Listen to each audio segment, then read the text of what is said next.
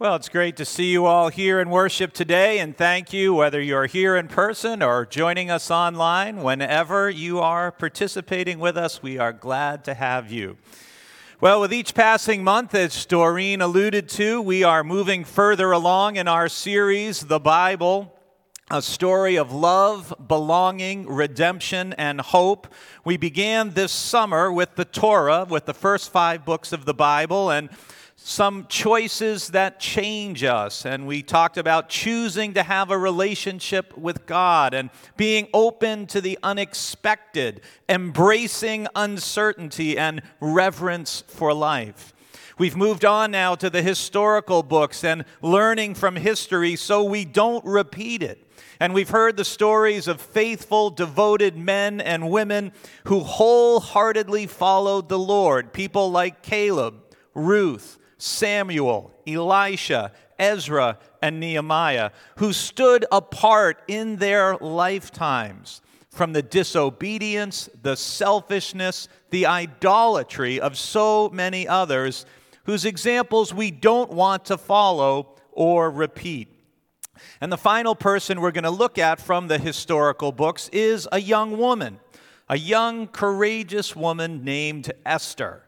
Now, I want to begin by asking you who is a courageous person you admire? I want you to try to think of someone who's a courageous person you admire. And it could be someone you know personally, or it may be someone from history whose courage changed the course of events. Someone like William Wilberforce in England, or Susan B. Anthony, or Harriet Tubman, or Martin Luther King Jr. But I want you to think of one person and what do you especially appreciate about that person's courage in the time in which he or she was living. This past week, Jill and I were in Gettysburg, Pennsylvania, a place that uh, is very special. We've visited there numerous times through the years, and we walked for miles from one end of the battlefield to the other, covering the ground where over 150,000 men fought during the first three days of July in 1863 during America's Civil War. And going to a place like Gettysburg and reflecting on the hardship, the suffering, the horror that people endured is very helpful in giving you a sense of perspective whatever you're facing today. You know, Jill and I did that, and then I, I read online. And sorry for all of you who were stuck on Cape during the nor'easter and the aftermath. We were very happy to not be here. But when you read about everything that was the, the soldiers endured then, and then you read online about a, a woman being asked, So, how are you coping? And she said, We haven't washed our hair in two days. I mean, the horror and suffering is hard to imagine doesn't really bother me. But anyway, but as we went around the battlefield, we read in, you know, the monuments and national park visitor signs, and you just read story after story of courage. And you knew also that on any battlefield, there are countless more stories that will never be known and are never told. Courage includes mental, moral, and physical strength to resist opposition, danger, or hardship. And in the book of Esther, we meet two women, Vashti and Esther, who each in her own way demonstrate courage in the face of hostility, they challenge injustice, and they defend the cause of the oppressed. Now, Esther is an interesting book as we journey through the Bible because it elicits very strong opinions, both for what it includes and what it doesn't include. No New Testament author refers to the book of Esther, none of them mention it. And most interestingly, it doesn't include a single explicit reference to God. God's not mentioned in the book of Esther.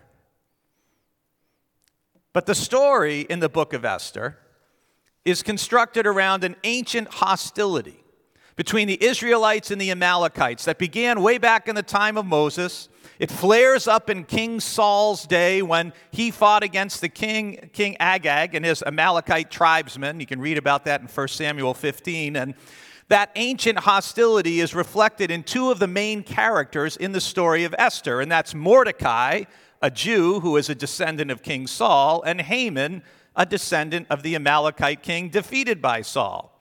Haman is the right hand man of Xerxes I, the king of Persia, also known as Ahasuerus in Hebrew. And so Haman, he plans to have all the Jews killed.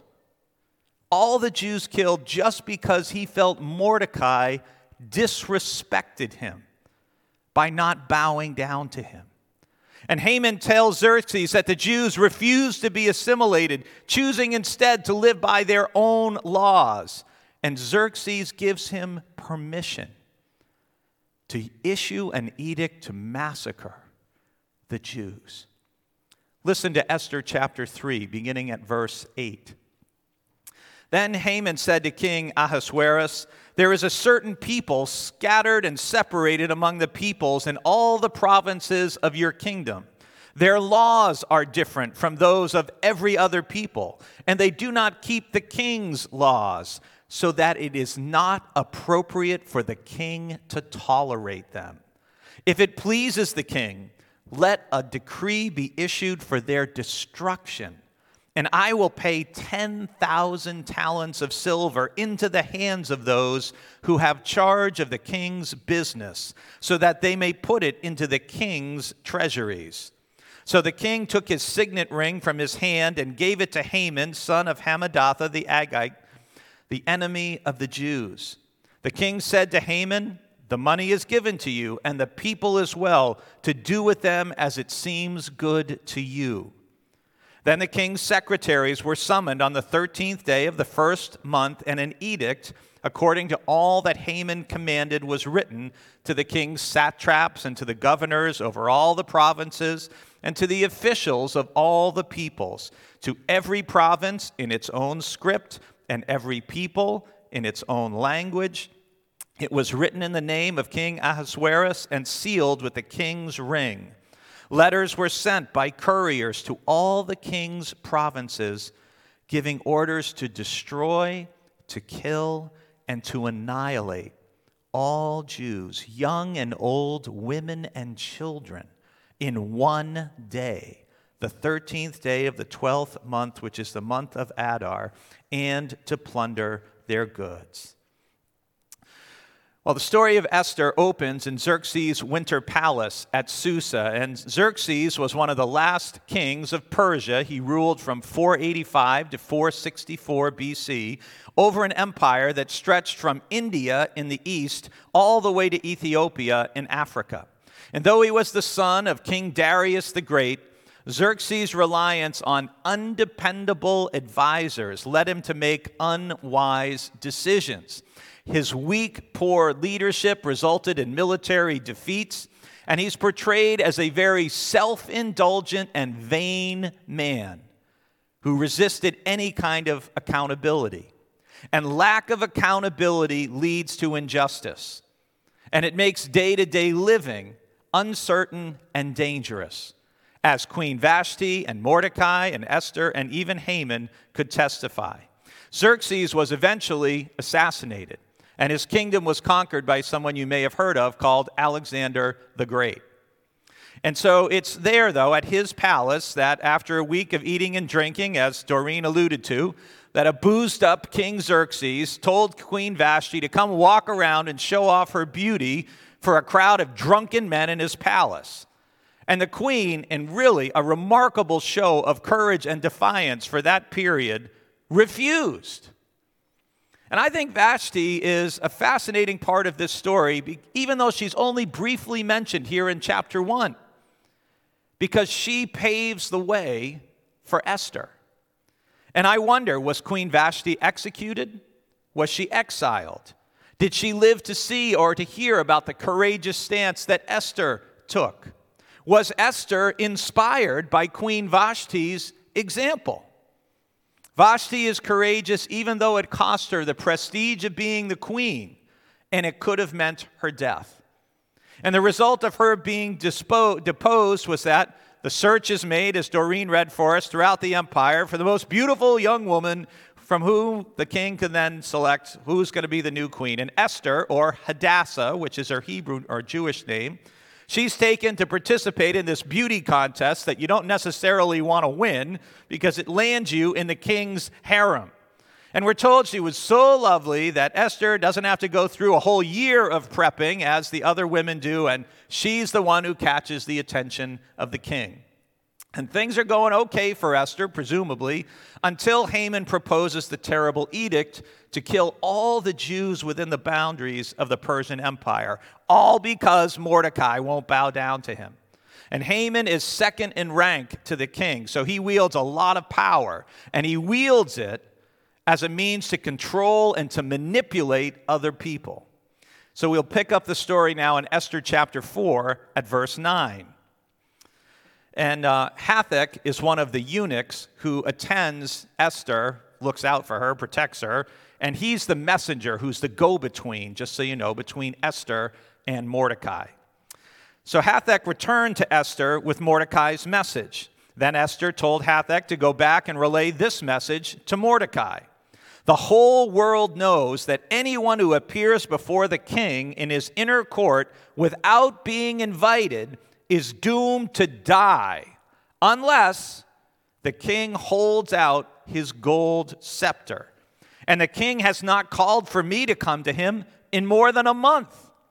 So Hathach gave Esther's message to Mordecai. Mordecai sent back this reply to Esther Don't think for a moment that you will escape there in the palace when all the other Jews are killed.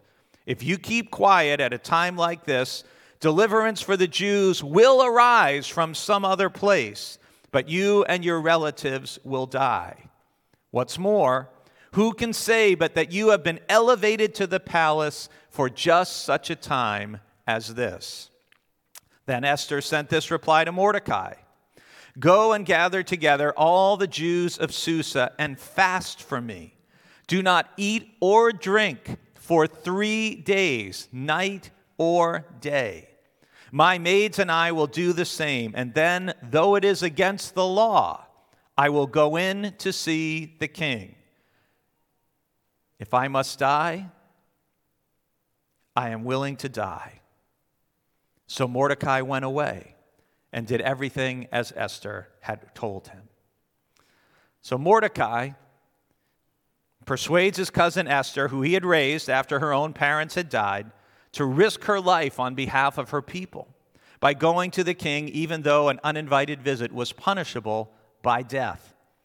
Esther, who was probably a teenager, think about that. She's probably a teenager. She's probably high school age demonstrated courage and faith and selflessness to try to save her people when they were threatened by a man consumed with evil. Esther risked her life by taking the initiative to speak to the Persian king on behalf of the Jewish people. And I don't have time to unfold all of it for you, but if you read through the book of Esther, you'll see that through a whole series of events and coincidences, the tables get completely turned on the enemies of the Jews Haman, driven by pride and self importance, ends up the victim of his own hatred and ambition, and he ends up being hung on the 83 foot gallows that he had constructed for Mordecai, and all 10 of his sons are also executed, bringing the line of the Amalekites to an end. And the Jews are given permission to attack their persecutors, which they do successfully. And while Haman's edict gave those killing the Jews to, the right to plunder all their goods as well, the Jews do not do that. They only kill their enemies. But they take no plunder, which was a mistake that King Saul had made years before. Reading Esther's story, and some of you are like, well, what do I get out of Esther's story for my life now?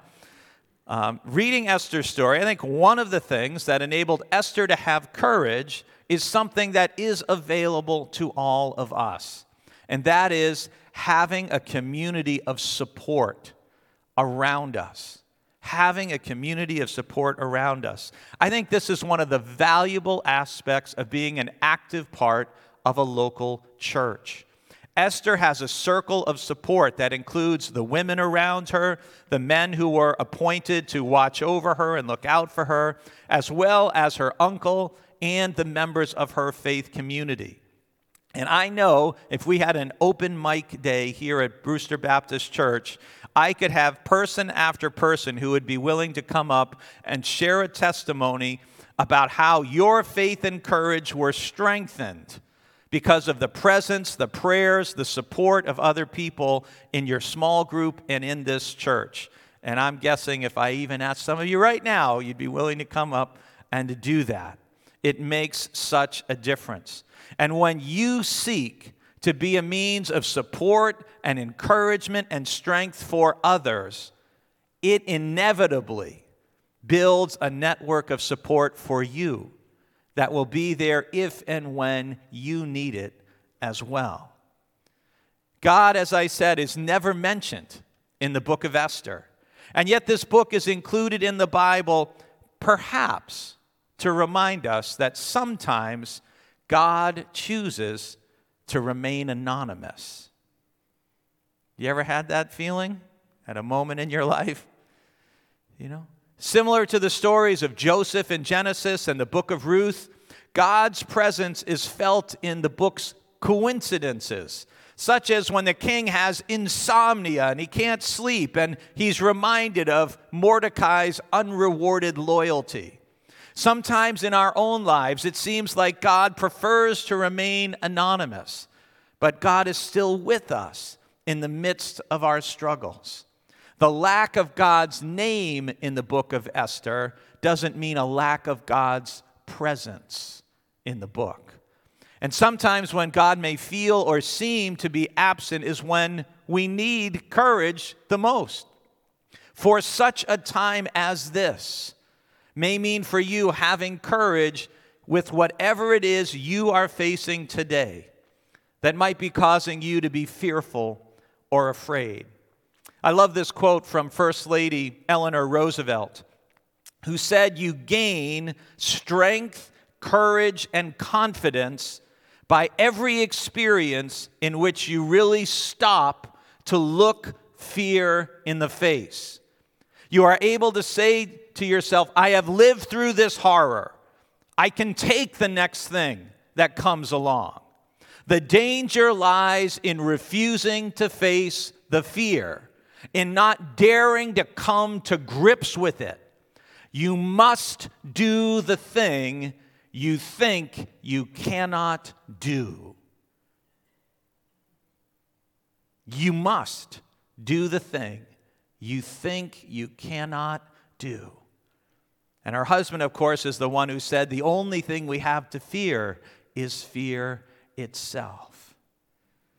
Most of us will never find ourselves in a position of responsibility like Queen Esther, or a first lady, or a president, or a soldier, or a commander on a battlefield with so much riding on our personal courage and on our ability to make wise and intelligent decisions.